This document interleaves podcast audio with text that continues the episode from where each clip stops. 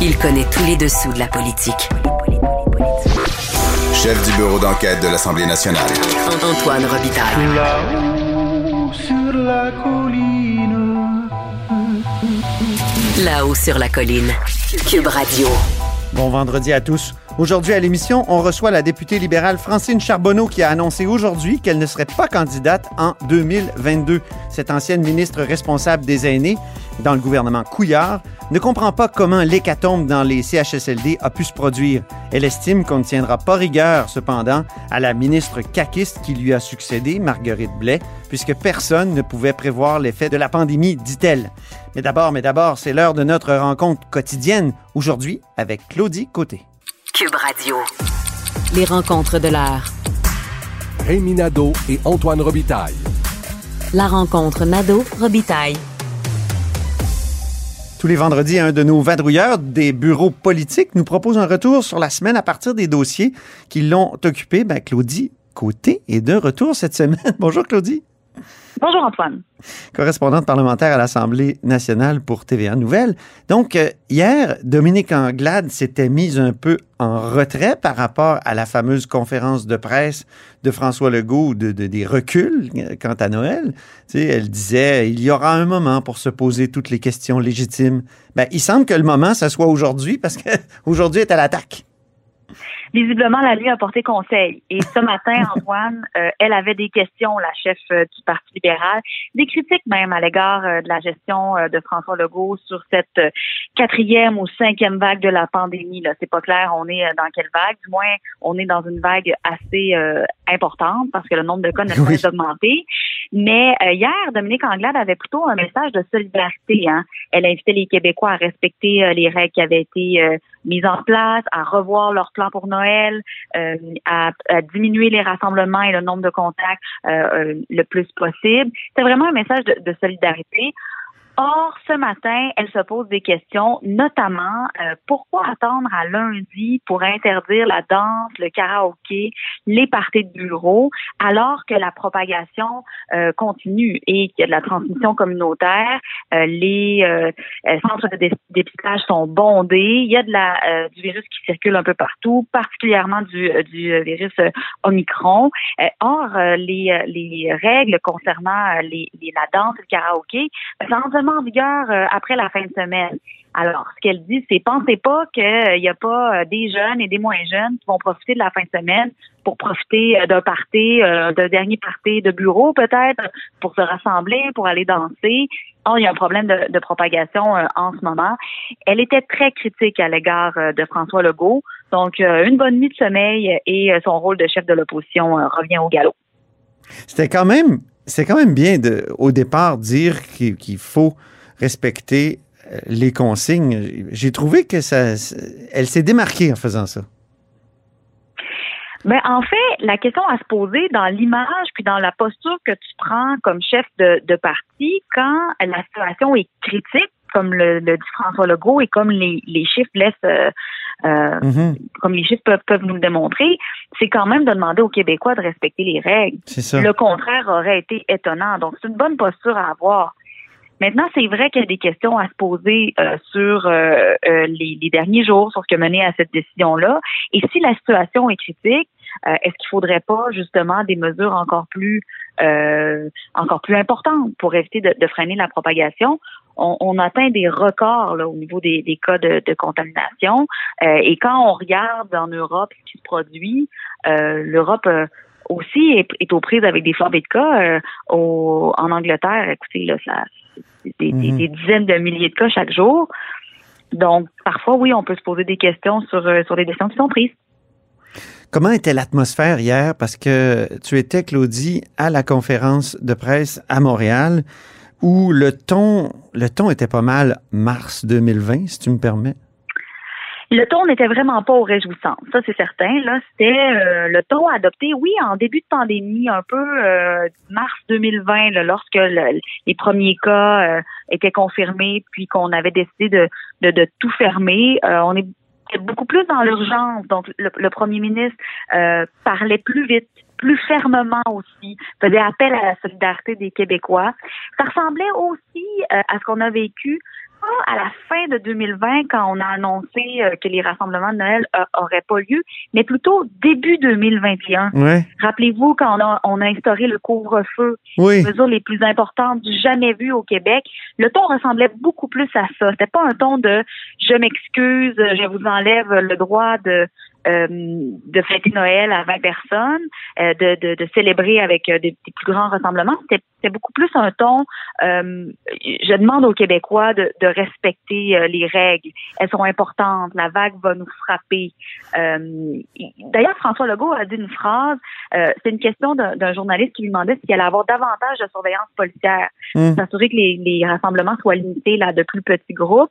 Et il a répondu textuellement, c'est pas une question de se faire pogner ou non. C'est une question de solidarité Ouais. envers les plus vulnérables, pour préserver le système de santé, puis parce que personne n'est à l'abri d'être malade. Euh, donc, même quand on se croit invincible, même si on est doublement vacciné, peut-être même triplement vacciné, ben il y a quand même un danger euh, d'avoir des complications, des complications qui, qui sont importantes. Pour le rappeler, c'est c'est une maladie qui est, qui est mortelle euh, pour, pour bien des gens.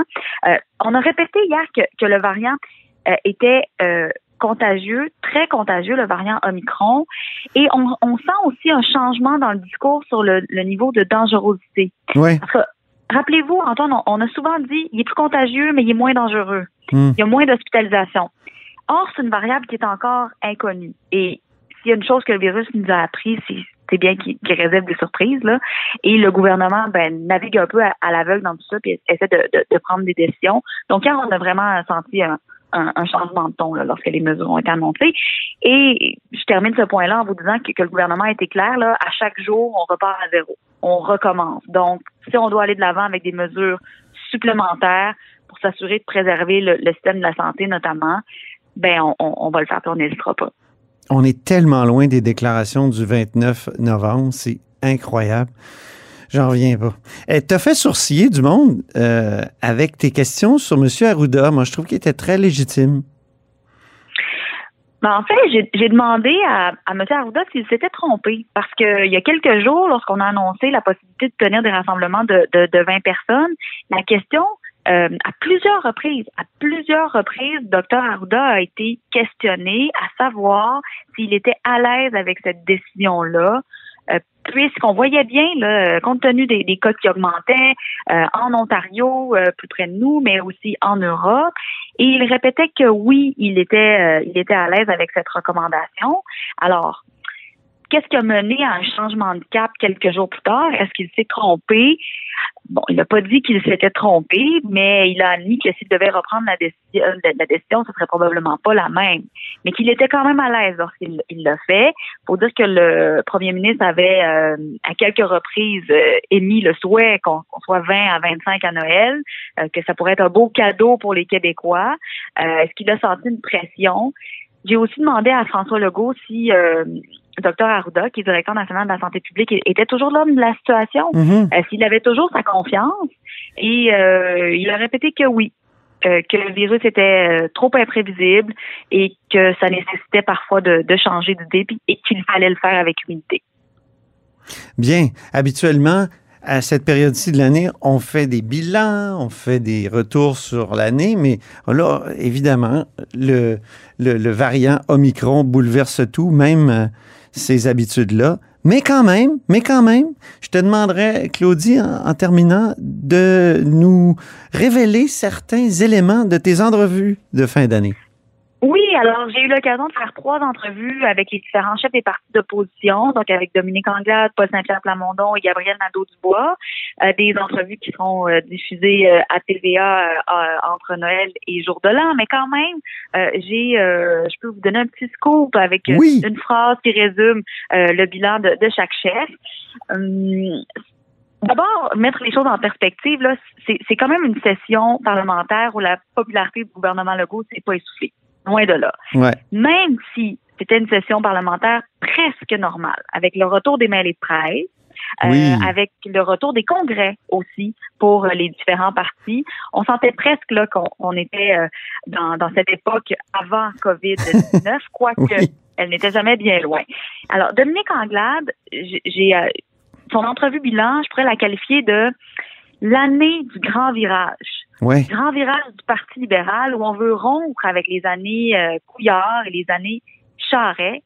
Et elle a affirmé qu'elle n'a pas honte de son passé libéral. Parce que Dominique Anglade était ministre sous euh, le gouvernement Couillard. Ouais. Elle n'a pas honte de son passage, mais elle a senti le besoin de rompre avec le passé. Parce qu'avec le recul, oui, elle aurait fait certaines choses différemment Ah et qu'elle voulait renouer aussi avec euh, le, le bon vieux parti libéral, celui des grands projets. C'est pour ça qu'elle a proposé notamment la nationalisation de l'hydrogène vert. Ça, c'est pour. Dominique Anglade. Ouais. Et pour Paul Saint-Pierre Plamondon maintenant? Pour Paul Saint-Pierre Plamondon, je dirais l'année de la justification, mais aussi de la reconstruction. On oublie quand même que euh, le Parti québécois est un parti qui doit se rebâtir, pour ne pas citer euh, le titre du livre de Paul Saint-Pierre Plamondon, Rebâtir le camp du oui.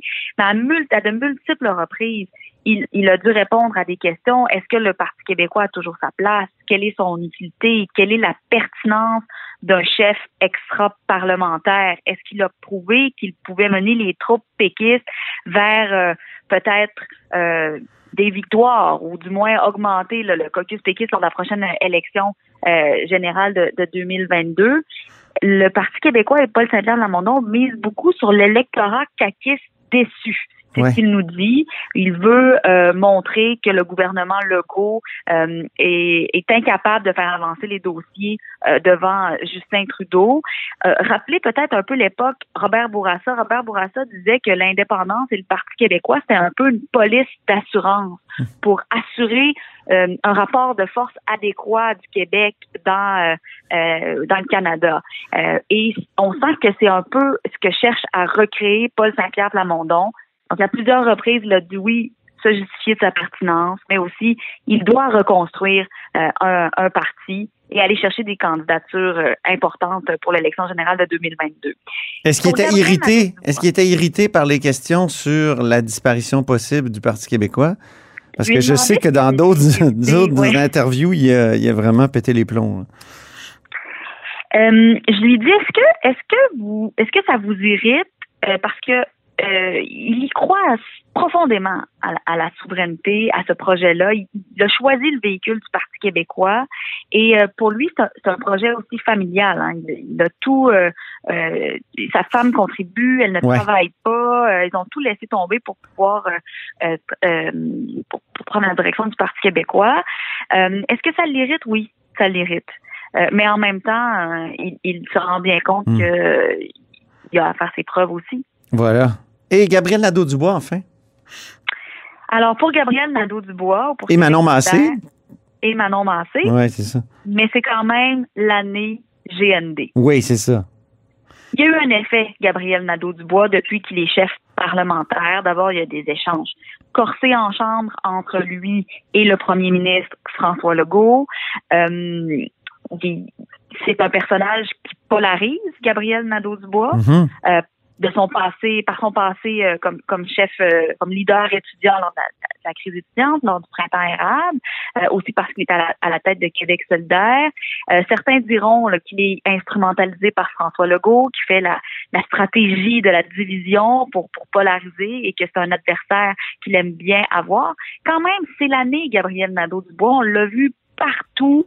Il y a un effet, Gabriel Nadeau-Dubois. Le parti remonte dans les sondages. Et en entrevue, il nous a même admis qu'il aurait aimé qu'on voit un peu plus l'équipe et moins sa propre personne. Ah bon? Ah oui. Défi pour 2022. Intéressant. Ben, on va regarder ces entrevues-là et on va les écouter euh, dans le temps des fêtes, hein, c'est ça, à TVA. Absolument, entre Noël et le jour de l'an à TVA et à LCN. Merci beaucoup pour euh, ces, ces primeurs, Claudie. Puis, euh, je te souhaite un joyeux Noël Pareillement. et une Joyeux bonne Noël, année. Salut, à bientôt.